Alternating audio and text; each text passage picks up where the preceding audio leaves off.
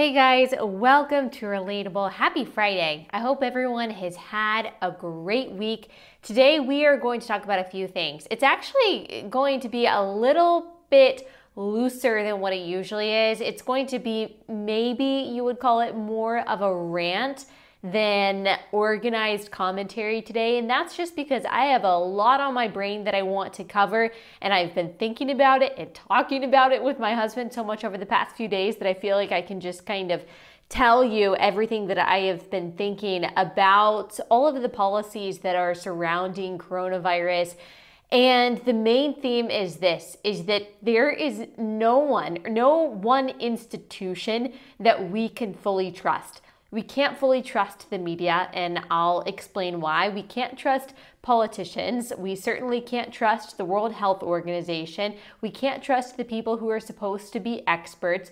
So we're questioning the mainstream narrative, but as it turns out, we also have to question the people who are questioning the narrative. Everything that's said, everything that's told to us, even by institutions and people and outlets that we thought that we could trust, including me, by the way. Everything has to be taken with a grain of salt. Everything has to be listened to and thought about critically. Now, I try my best to be as trustworthy as possible, to be as perfectly honest as possible. It is never my intention to manipulate or to leave out certain information to make you think a certain way. You guys know that I'm a conservative. You guys know that I am a, a reformed Christian, and so that is my perspective. I am I am unabashed about that. I don't try to hide that at all. And the reason why most of you come to me is for that perspective, but it is never my intention to try to mislead or manipulate. However, it is important for you to take everything that I say and to do your own research and to look up what I'm saying to make sure that what I'm saying is true and based on fact. The onus is on you to do that. The onus is on me as an individual to do that. And what I have found in um, of course we know this in looking at so much of the mainstream media coverage particularly of coronavirus but we could really pick any story that has happened especially over the past five to ten years we can see a lot of media malfeasance surrounding it. But particularly when it comes to the coronavirus it simply seems like there is almost no one that we can trust, and especially no one that we can trust fully. So, we're going to talk about a few of the examples of that today. I am going to also touch on at the end Plandemic. Um, I'm going to try to be as uh, as least sassy, is that grammatically correct? As least sassy as I possibly can be in this episode. I've got a lot of feistiness in me right now, a lot of fire in me just because of all of the craziness that's been going on that I want to talk about. Some of you really like the feistiness and the sarcasm, the snarkiness, things like that. Some of you don't. I never try to be derisive or snarky. Sometimes it comes out, but I am going to Pray to be as measured as possible as I'm talking about these things while still releasing the full force of my passion behind the subjects that we're covering today. Okay, before we get into all of it, let me tell you guys about an awesome sponsor that I have of the show that I've talked to you guys about before, and that is Objective Wellness. So, Objective Wellness uh, creates supplements. These are targeted solutions for you. So, if you want better sleep, if you're looking for firmer skin, or you are just looking to up your immune system, especially with everything that's going on right now, their products are awesome for all of those things and more. So they're crafted with high quality ingredients shown to deliver those specific results that you're looking for. Their ingredients are backed by science, and behind each ingredient, there are scientific studies and endless hours of research. Uh, objective sources active ingredients or active extracts from like blueberries, saffron, even microalgae. So, for example, microalgae actually has an antioxidant 6,000 times stronger than vitamin C, so really good for your immune system. Uh, they know that wellness looks different for every individual, and that's why they don't offer one size fits all solutions like a lot of supplement companies do. Uh, they focus on targeted solutions, giving you support exactly where you need it. Uh, Objective helps people feel their absolute best, and they can probably help you too.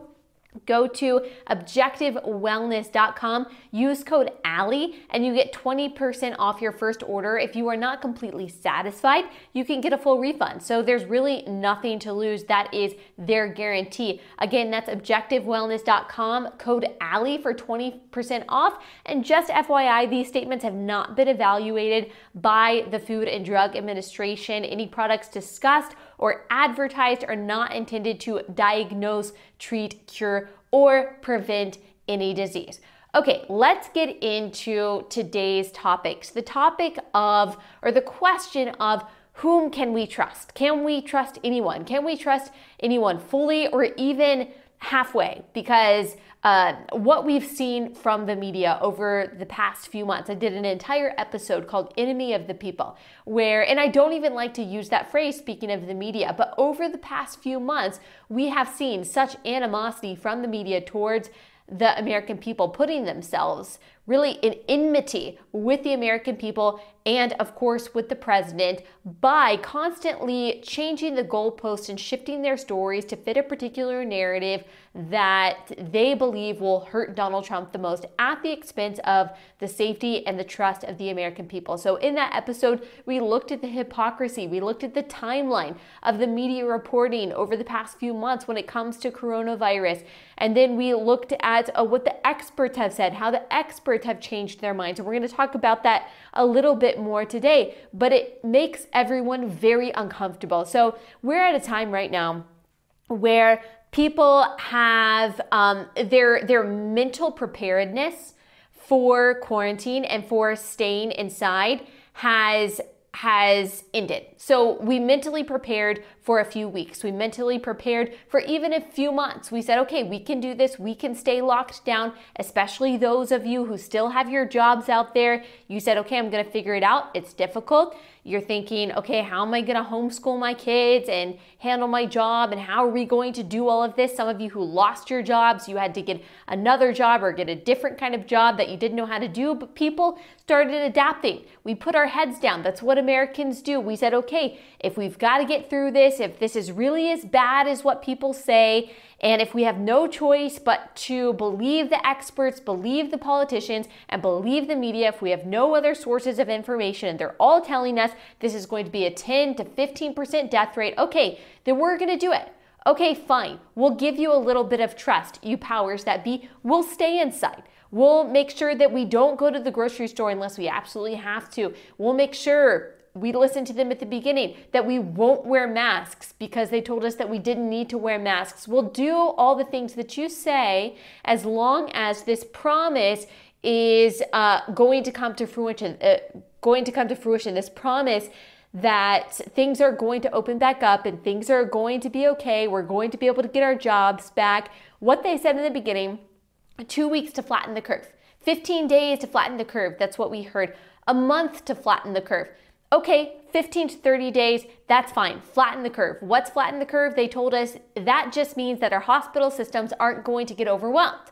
So it's not going to make the virus go away. And in fact, the number of people who get the virus might be the same over time, whether we stay open or locked down. But what we're trying to do is spread out the infection. So even though, say, everyone might get it, they wanted to spread it out over a certain period of time, say five to six months, by shutting down for two weeks to a month to make sure that our hospital system doesn't get overwhelmed. So that was supposed to buy us time to make sure that there were enough ICU beds, to make sure there were enough ventilators. Now we know, by the way, that ventilators are not only probably ineffective when it comes to this, but might actually be killing people and worsening their condition because it's causing trauma to the lungs. But again, we listen to them because what do we know? What do we plebeians know? We really had no choice in the beginning but to listen to the people who said that they had their our best interest at heart. And maybe a lot of them did, and maybe a lot of them still do. But uh, the reality is, is that that promise that things were going to open up after we flatten the curve, after we got all the equipment that we need, after we make sure that the hospital system isn't overwhelmed, uh, that promise has not come to fruition. So now you have a lot of governors, you have a lot of local officials like the mayor of LA saying, you know what? We're just going to stay locked down, even though the curve is already flat, even though the hospital systems are not overwhelmed, even in the epicenter of New York City. Yes, they were probably at capacity, but they were not overwhelmed, and they even had extra help that ended up leaving because they didn't need the extra help. So, hospital systems, not overwhelmed. And in fact, a, a, lot of hospitals have had to close down. They've had to furlough workers. They've had to lay workers off completely just because there was a lack of demand and they had canceled all non COVID related treatments. Um, a lot of these hospitals are completely empty. So even though hospitals haven't been overwhelmed, even though the curve is flat, even though the number of cases and the number of deaths are going down, even as the number of tests are going up, we're going to need to stay locked down. For how long? I don't know. The mayor of LA said that LA is going to be locked down for the next three months until August, so all of summer. People in LA apparently aren't going to be able to use the beach how they want to use the beach this summer. There is a whole list of restrictions uh, of the things that you cannot do on the beach in LA, which is apparently you can't sunbathe. Like you can't sit in the sand, you can't lay in the sand, you can't fish if you're sitting down. All of these ridiculous and seemingly arbitrary things. And this is when people they mentally prepared for 15 days, they mentally prepared for 30 days, they mentally prepared for for 2 months, whatever it is. This is where people in California, people in New York, people in Michigan, people in Washington, people in all of the states that are still implementing these draconian measures of keeping people totally locked down so that all the small businesses close down, people lose their jobs, they lose their livelihoods, and unfortunately, tragically, in some cases, even lose their purpose and will to live. People are starting to say, okay, I didn't mentally prepare for this, and I'm just not gonna do it. So it's kind of happened in stages in the United States that there were people who, by the time Easter rolled around, they were like, I'm done with this. I'm not doing this anymore. I'm going to go ahead and try to live my life as much as I possibly can. And there were a lot of people who said, You're crazy for doing that. You're going to go kill people. You want to kill people in nursing homes. You want to kill grandmothers. And of course, those people said, No, that's, you know, that's not what we want. We just want people to be able to make their own decisions and live their lives. But all the people pointed their fingers at them and said, You're absolutely crazy for that. And then a week later, there was another wave of people that said, okay, I could do it for this long, can't do it anymore, and so on and so on and so on. Well, now it seems like we are at a tipping point where there are more people who want things to open up than people who want to keep things closed. And what's the reason for that? It's because of the changing stories of the media, the moving goalposts of the politicians, and the fact that it doesn't seem like we can get a consistent answer or a coherent plan from anyone. That's the problem. So these people, these governors, these journalists, these activists on Twitter, all saying we need to close down indefinitely, and you're crazy and you want to kill people if you want to go back to work or you want to open up. And of course, they patronize you and condescend you by saying you just want to get your hair and your nails done, when of course that's not what it's about at all. But none of these people have a plan. All they have is fear mongering.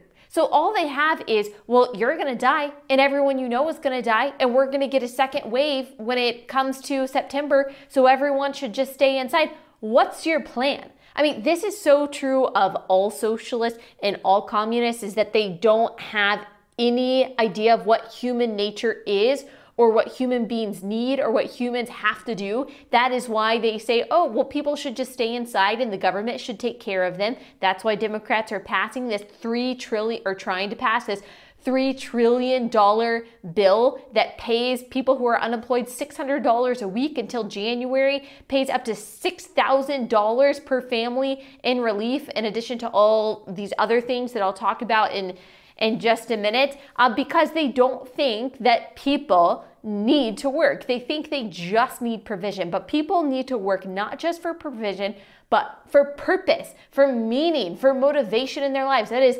human nature. That is part of the reason, a huge reason why every socialist and communist regime has fallen. Not just because you run out of people's money if they're not working as much and you don't have any capital, but also because people desire to work. People want property, people want to be able to make something of themselves, for themselves, for their families. People don't want to just be provided for by the government that doesn't feed what is natural in the human spirit to be productive.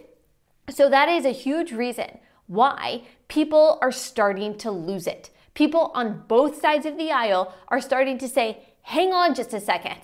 So it was flatten the curve a, two, a, few weeks ago. Now it's we have to wait until we find a cure or find a vaccine. And hang on just a second. There are thousands of viruses alive right now that we don't have a vaccine for or an effective vaccine for, and that we don't have a cure for. And yet we risk it every day. We don't take people's livelihoods away for the thousands of viruses that exist. I mean, there are viruses that were pandemics, like SARS became a pandemic, Ebola became a pandemic. There are things that we still don't have cures for, that we still don't have vaccines for, that we didn't shut down the entire economy for, that we didn't take people's businesses away for, that we didn't take people's um, will to live away for. And so you get a lot of people, again, on both sides of the aisle starting to say, what's the deal here? Like, what is behind all of this? And here's what I think I think that there were a lot of people at the beginning, including the president, including a lot of Republicans, including me, who believed a lot of what we hear. And I think there were a lot of people, you know, giving us all the information that they possibly had. That, hey, this is probably going to be a really bad pandemic and we need people to stay inside as much as possible, wash your hands a lot, do all of the normal hygienic things that you should be doing during flu season. You should cover your mouth. Please don't go out if you're sick. Limit travel, do teleconferences, telecommuting, all of that. I was on board for that. I still think people should be smart. I still obviously believe that this is a bad virus that kills people and isn't good and has a higher death rate and apparently infection rate than the flu. Uh, but it was when I started seeing the stripping away of liberty, the moving goalposts, the obvious uh, weaponizing of this virus to not only take control of people's lives, but also to dump on Trump uh, when it comes to the election in November, that I started to take a step back and say, okay, hang on just a second. Is this being misrepresented to us for ulterior motives? And I think more and more people are starting to realize that. And you're seeing people like Joe Rogan, not a right wing guy, Elon Musk, also not a, a right wing guy, saying that they are going to leave California and move to Texas. And I think Elon Musk said he might move to Arizona um, because the draconian measures and the absolute loss of freedom and livelihoods in California, because of the ca- uh, insanity of California, they want to move to red states. And you're seeing that from a lot of people. The only people, though, that can move from those states are people who are actually wealthy. Those that are you know, that are in the middle class in places like Illinois, who also has a lot of terrible measures, or Michigan, or California, the people who are in the middle class there aren't going to be able to move to the red states because no one's going to be able to buy their homes. But here's my message for all of the people who are going to the red states from the blue states. I totally understand why you're doing that because your mayors and your governors are are loony and they want to control your lives and they don't care about your livelihoods. They aren't abiding by their own rules. They are probably still going to get their hair cut. They're probably still getting Botox. They're probably still getting their lip injections. They're probably still getting their nails done and their shoes shined and they're probably still working out and doing all of the things that they tell you that you can't do because they don't care about you and you're seeing the corruption and you're seeing their desire to take control of your lives. They're seeing that because they want to defeat Donald Trump in November, they want the economy to be as bad as possible for as long as possible. You're seeing all of that and you want to move to a red state. Thank you for realizing that. I am so glad that you realize that. If you're on the Democratic side of the aisle, maybe you're realizing that for the first time and you're waking up. Amen. Praise God. Understand that if you go from a blue state to a red state and you continue to vote blue, your problems are going to follow you.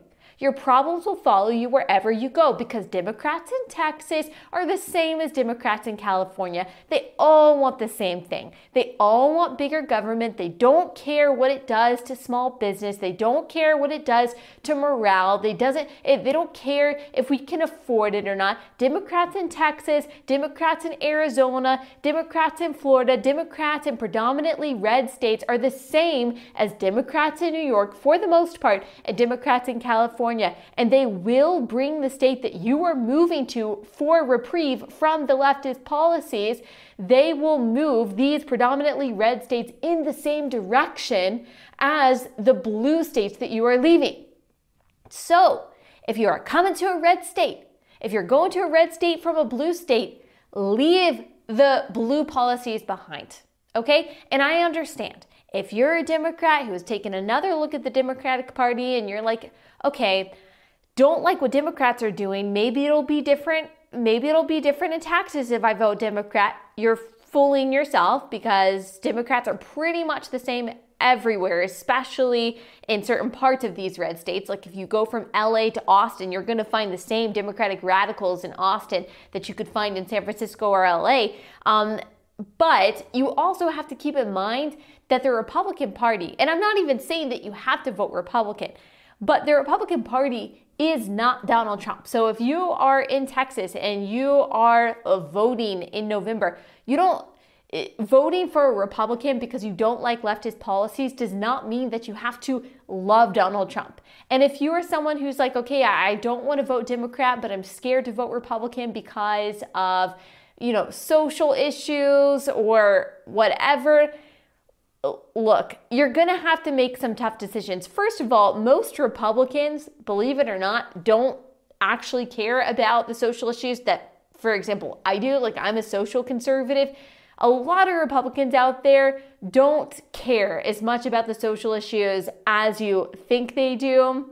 They don't represent the Hollywood caricature of Republicans as these, they picture them as, or they depict them as these backwoods, hillbilly conservatives, which maybe you think that I am, but most Republicans aren't like that. And if you're someone who's like, I can't vote Republican because I'm pro choice and the Republican Party is pro life, okay, like if sacrificing babies is more important to you than personal liberty and people not losing their livelihoods, then maybe you should just stay where you are. Like if you love living under leftist policies, or if democratic policies are more favorable to you, than Republican policies, then you should stay in your Democratic states because you are living under those policies right now.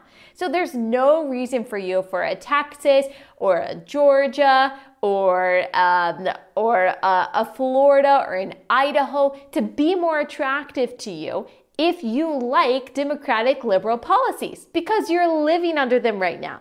Right now, if you are tired of this lockdown and you want to move to a red state, but you're you're thinking that you're still going to vote Democrat, there's no reason for you to move. You currently are a beneficiary of the Democratic leadership that you say that you will continue to vote for if you move to a red state. So please, please, we beg you, keep your failed policies where they are. Do not bring them to the red states that are going to have to carry the rest of the country on its back as you guys figure out that lockdowns have fatalities too.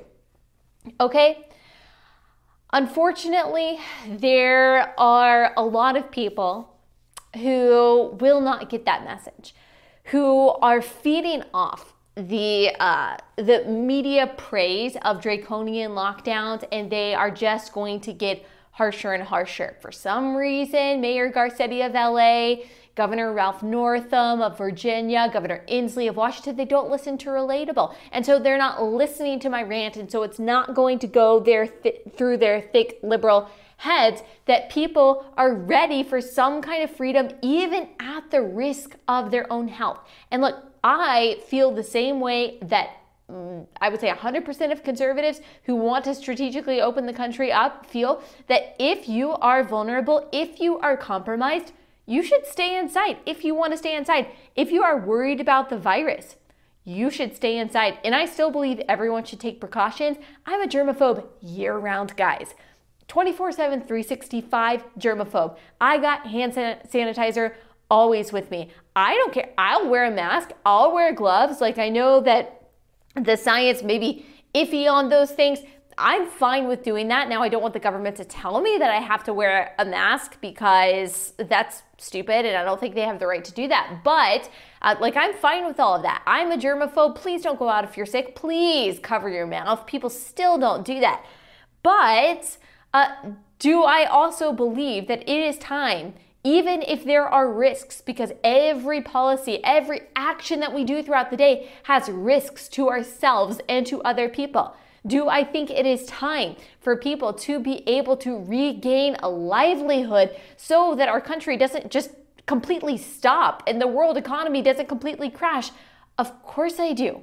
Of course I do. And at this point, I think the governors and the mayors that are enacting these lockdowns for really no scientific reason at these point. Uh, at this point, um, they truly are doing it simply for control, simply for what we have heard progressive after progressive say um, that this is an opportunity for a radical restructuring of the American economy. And look, Democrats always do this. We've talked about this before.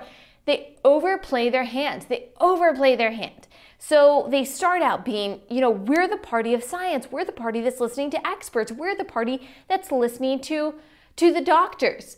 Um, and then they keep going and keep going when the predictions don't come true, when 2.2 million people aren't dead, when 1.1 million people aren't dead, when the states that have opened up aren't seeing a, a spike in cases or a spike in deaths, and they continue to double down on their failures and double down on their wrong predictions, that's when people on both sides of the aisle start to wake up and say, What's your deal here? Like, what's your motivation? But they continue to overplay their hands and they forget about the fact that people want to work. People across the aisle want to be able to provide for their family. People care about liberty. Now, there's a lot of things to be sad about in the state of our country. There are a, a lot of, there's a lot of stupidity unfortunately in our among our citizenry a lot of people who have been absolutely brainwashed and indoctrinated by leftism but there is there remains that american spirit something in us that just cannot deal with tyranny. Like we just can't deal with it people across the aisle. Sure, there are some sheep out there that are like, oh, I just love to be told what to do, and I just can't wait to wear a mask inside my house and socially distance from my family because the experts and politicians tell me so. Sure, those people exist, but what you're seeing, I think, is the tide turning. That people are saying, what the heck? This is the United States of America. I'm not even free to lay on the beach. Like, I'm not even free to continue my restaurant, my business that has been in operation for over 30 years, that I've put my entire life's work into. You're not even allowing me to do that. And here's the question I think that people are asking based on what? Based on what? Because they're all saying, all of these politicians that are saying, we're going to stay locked down for the next few months Illinois, California, New York. And some of these people, I mean, some of these states are relieving restrictions bit by bit, but they are still locking down a lot more than other states are.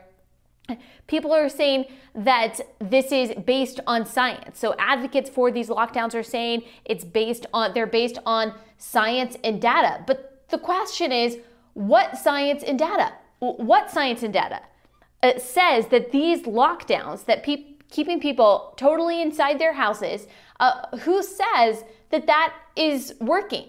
What science says that that is better than uh, than keeping things keeping things at least slightly open? So if we look at Sweden, for example, who never had a lockdown never had a full lockdown. So they, you know, changed some things up. I think some of their restaurants could only have certain capacity or they did mostly did outside seating or they did recommendations for socially distancing, but they did not do a full lockdown. Right now, they have a total of about 28,500 cases and 3,500 deaths. That's a country of 10 million people. So again, Sweden, no lockdown, maybe a partial shutdown, but no full lockdown, has 10 million people, a total of about 28,500 cases and 3,500 deaths. It was predicted in the original model that Sweden, under the current policies that they have, was going to have 80,000 deaths by August. 3,500 deaths right now. Now, let's compare that to some places in the United States who have had full lockdowns. So let's look at Michigan, whose governor. Governor Whitmer has put a full lockdown on the state and continues to do so. I think that there are plans to ease the restrictions, but she has been uh, one of the the harshest governors, I would say, in this. Michigan also has about 10 million people that live there, 48,000 coronavirus cases, and about 4,600 deaths. So more than Sweden. full lockdown, more cases than Sweden, almost double the cases of Sweden, um, and a thousand more deaths than Sweden. New Jersey, whose governor said you cannot go to church, but you can go to the, to the liquor store, you cannot go to the beach, um, and all of this is going to stay in place until we say so. New, uh, New Jersey has about 8 million people, 141,000 cases, and about 9,500 deaths. So, New Jersey, about 8 million people, has 100, 120, about 100 and uh, however much, 120,000 more cases than Sweden, a country of uh, 10 million people. 9,500 deaths in New Jersey, full lockdown. New York City, a city of about 8 million people, has had about 15,000 deaths, so five times as many deaths as Sweden, who never enacted the kind of lockdown that New York City has. So, what science tells us that total lockdowns are better than partial shutdowns? or better than private businesses and individuals taking their own precautions, which, by the way, human beings do because we don't want to die of a virus. Like human beings, for the most part, there are very stupid people out there, but human beings, for the most part, are very responsible, especially business owners. They don't want to be they don't want to be liable. They don't want their customers to get sick. They probably more than anyone else in this country want this pandemic to go away and will take the proper precautions. Uh, Virginia's governor, who we've talked about so many times, is a fool, and that is the nicest way I can possibly say that. I mean, he's the guy who said that after I told you about this on Monday, that uh, a year and a half ago said that if a baby survives an abortion, you put the baby off to the side and make it comfortable while the mom and doctor decide what to do with the baby. I mean, this was the guy who was caught wearing either blackface or a KKK robe a few decades ago, still hasn't owned up to it, and is still in office. So I think it's kind for me to say that he is a fool. Uh, Virginia's governor, Ralph Northam, um, has said that there are mandatory requirements uh, for churches if they want to worship together. Seating must be marked in six foot increments. No items may be passed to or between attendees who are not family members. This is the governor's mandate for churches. Now, Virginia has only had 891 deaths. And so the governor is telling churches what they might do. Now, these or must do, these might be good ideas, and maybe churches should do them, but the governor can't require this. Uh, Fox News reported that Washington Governor Jay Inslee amended his March order banning religious gatherings of any size Friday to allow home based Bible study and prayer after one man sued the state. Joshua Freed, represented by First Liberty Institute, who are awesome by the way, and the North Creek law firm sued the state last month demanding he is allowed to hold a one on one Bible study amid the coronavirus pandemic. Allowed? Allowed to conduct a one on one Bible study in his backyard, according to the governor, who had to be sued to even allow that. I'm sorry, that's not your right.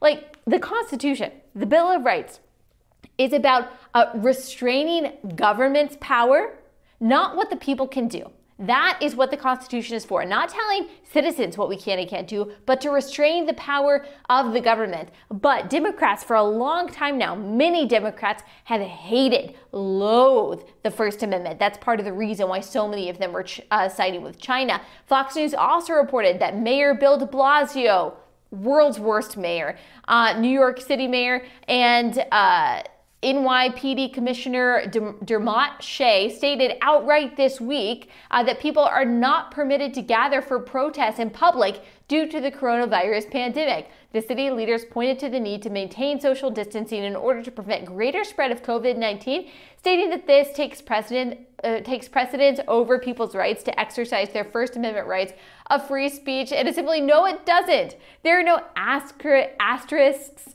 or exceptions to the Bill of Rights. As we've talked about before, uh, the if you give up liberty for safety, then you forsake both. You lose both liberty and safety. And that is what the Democrats would like us to believe that safety is always more important than liberty. Sure, we make compromises and we come together and we decide what the risk is going to be. But if you continually put safety over liberty, you end up with both. We talked about the Trace Act on Wednesday, the threat to privacy and individual liberty in the name of safety. Uh, Democrats are using this to completely obliterate the First Amendment, which is why not only the First Amendment is important, but also the Second Amendment. Uh, Fauci, the person that all of these people claim to be following instead of the Constitution, testified before the Senate saying that if we open too quickly, people will needlessly die.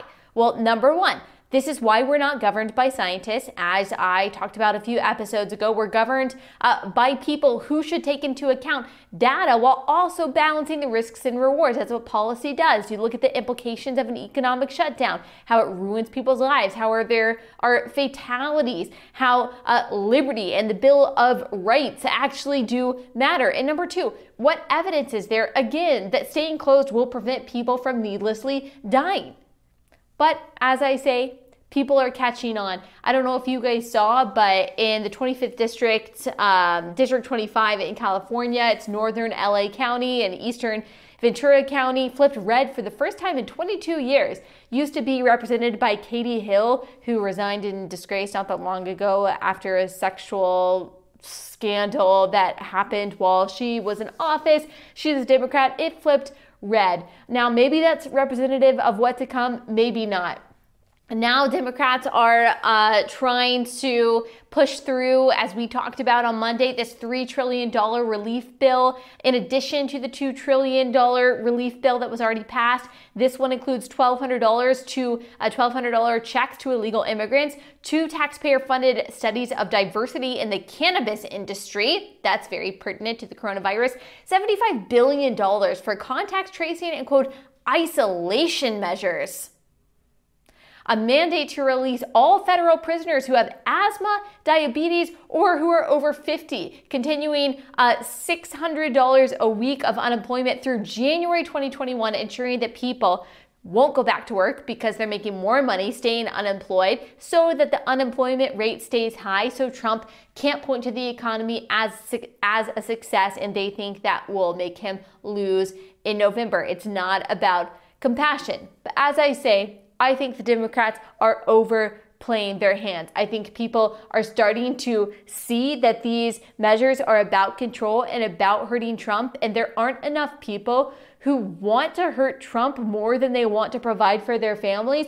And Democrats like Nancy Pelosi, who have millions and millions of dollars, don't understand that. They're so entirely out of touch. So I just pray that you will remember this in November. Now, Here's what I think is going to happen Democrats will realize that they're overplaying their hand. People will start opening things back up because they don't want people to use the lockdown as a referendum against Democrats in November, and they will use the next few months memory holding all of this. They will pretend that the economy has nothing to do with the lockdown, that they didn't have anything to do with the lockdown, and that uh, the stock market, the uh, bad economy, the unemployment numbers, all have to do with Donald Trump. It's all thanks to Donald Trump. They will spend the next few months doing PR for the Democratic Party and pretending uh, like none of their measures had anything to do with the economy. And unfortunately, a lot of people are going to buy into that. But if you would like America to become socialist, if you want Americans to lose their jobs while expediting the arrival of cheap labor from other countries, if you want to be told where you can go and when, if you want China to take over as the world power, the nation who allowed this whole thing to spread because of its own corruption, who jails people for saying the wrong thing, throws people into concentration camps for worshiping the wrong God, who spies on its own citizens, who, according to a recent report, has arrested 500 of its own citizens for criticizing the government's response to coronavirus. If you want that to be the world power because their end game is world domination, by the way, then you should vote Democrat. You should. Vote for Joe Biden in November if that's what you want. You should continue to vote Democrat because it's popular. Continue to vote for it for the social reasons because abortion is so close to your heart. But if you care about having any semblance of freedom left, any semblance of the economy, then please don't bring continually failing liberal ideas, uh, not just to the red states, but also to the ballot box. I'm begging you. So, when you're in the middle of all of this chaos, people are looking around. They're like, I don't know if I can trust Fauci, who says that things should be locked down forever. He's an epidemiologist, by the way. He's not an economist. We have to be able to listen to both. when they can't trust the media because it's so obvious what their motives are, when they can't trust these politicians who are seemingly making arbitrary policies that are not based on data and certainly not based on what's best for people. When people are starving for liberty, and some people are actually starving because they don't have jobs in a way to care for their families, you get people looking to alternate theories of what's really going on. And that is why movies like Plandemic become so popular and go so viral so quickly. So, all the media that's very angry about the misinformation about coronavirus, the so called conspiracy theories surrounding coronavirus, need to make sure that they aren't part of the problem. They aren't the reason why so many people are mistrusting all of our institutions right now. There's been so much inconsistency, so much hypocrisy, so much shifting, so many shifting goalposts that of course people are going to look to other sources of information and what seems like underlying truth in order to get to the bottom of what's really going on. And that is why you have documentaries like Plandemic being as popular as they are. So, a lot of you guys have asked me to address this. Plandemic, it was a short documentary, or it was like part one of a documentary about Judy Mikovits. She was a virologist. She claims that she was let go of her job and pursued as a criminal basically because she uncovered corruption by Anthony Fauci and others when she worked with them several years ago. But there are other reports who tell a different side of the story. So I'm just going to tell you what the other reports say. This is from The Guardian, which was taken from a lot of different sources. But uh, Mikovits' scientific career began falling apart from 2009 when she published a paper in Science attributing chronic fatigue syndrome to the effects of a virus. The paper's claims did not hold up. It was retracted, and ensuing conflicts between Mikovits and her employer, a private lab, culminated in her arrest in 2012 on charges of being a fugitive from justice after she allegedly uh, after she uh, allegedly absconded with uh, notebooks and proprietary data and criminal charges were later dropped, according to reports. For the rest of her claims uh, that this was man made, that there is a reactivation of the virus if you get it on your mask and then breathe it back in, that a lab in North Carolina was involved in the creation of the coronavirus, that Italy got a bad case of coronavirus because of a bad flu vaccine. I need to see evidence for those claims. I, I just need to see proof for those claims. I have no reason to believe them, and I don't think this documentary did a very good job of proving the claims that are being made. There have been lots of so called debunking videos and essays going around about Plandemic, which I also take those with a grain of salt, but I'm going to need evidence for all of it. And I will just say that the creator of this documentary, nothing against this person personally, I don't know him, but he is a new ager. He believes all of the things that we have talked about on this podcast are so dangerous and are from the pit of hell. I mean, you can go to his YouTube uh, YouTube channel, Mikki. His name is Mikki Willis. M I K K I Willis. You can go to his YouTube channel. You can check out some of the things that he uh, promotes. That doesn't mean, that alone doesn't mean that the Plandemic documentary is wrong, but you need to consider the source. I mean, and again, if you don't know the dangers of the New Age, please go listen to my podcast, The Dangers of the New Age with Doreen Virtue. Uh, we just did. Uh, another, uh, we just did a, a replay of that episode. It's my most listened to episode ever because she just has so much insight and the conversation was very enlightening. So I encourage you to go listen to that if you haven't already. So, all of that said, we not only have to constantly question the narrative and constantly question the motivations and constantly question the policies and constantly have to dig to see what is behind everything. We have to read five articles for one story to just be able to get a holistic, unbiased perspective.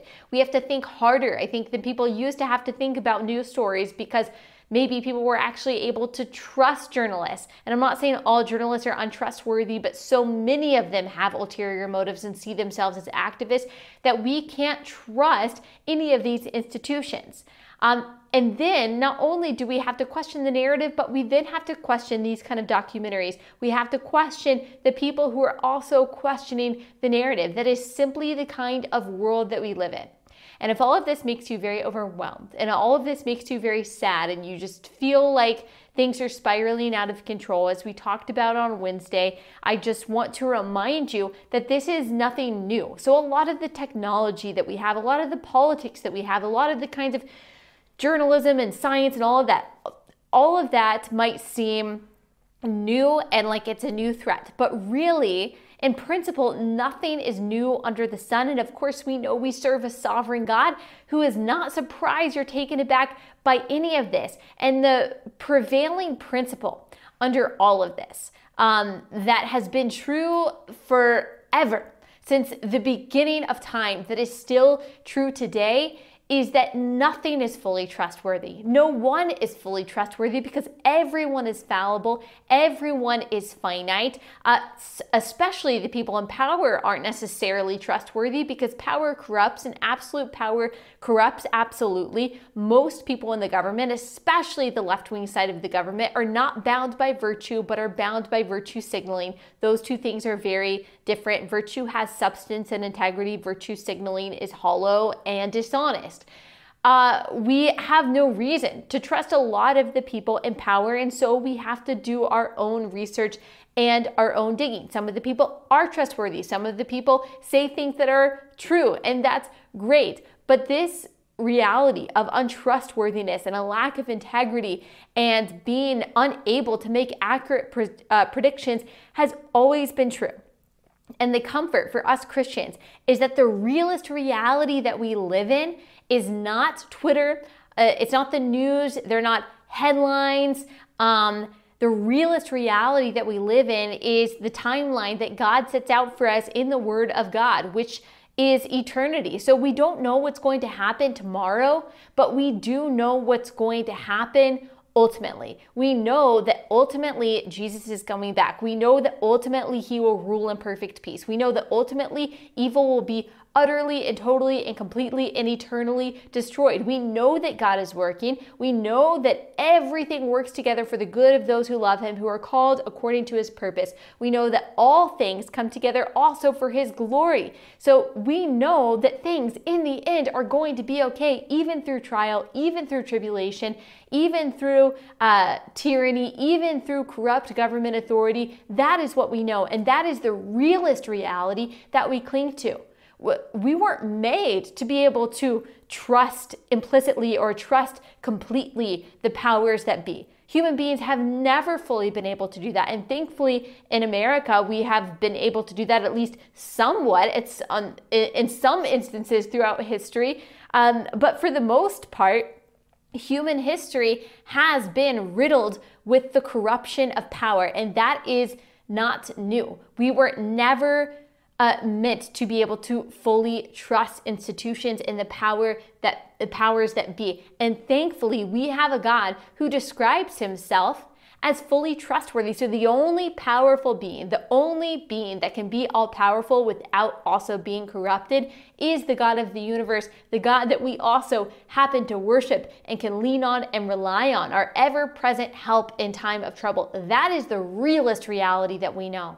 So, we don't know what's going on behind the headlines. We don't know what's going on behind the numbers. We don't know what's going to happen ahead of us in these predictions, but we do know what is told to us in the Word of God. We can rely on the character of God, which never changes, which is the same yesterday, today, and forever. Should we care about this stuff? Yes. Should we pray about this stuff? We should pray for our leaders.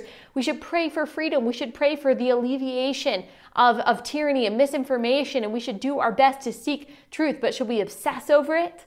No. Should we feel like it's going to be the end of the world? Of of course not. God is still in control. So we have to learn how to balance. We have to, we can get passionate about this stuff, but be able to take a step back and say, I trust God. I trust God and I know that He's good. And we can only um, enact as much change as we possibly can uh, while also trusting and praying and realizing that He is in control. This is the realest reality that we have. Okay, thank you so much for listening, and I will see you guys back here on Monday where we will talk about uh, we are going to talk about if it is a Christian obligation or if it's even allowed at all for Christians to rebel against the government and how. Okay, I will see you guys then.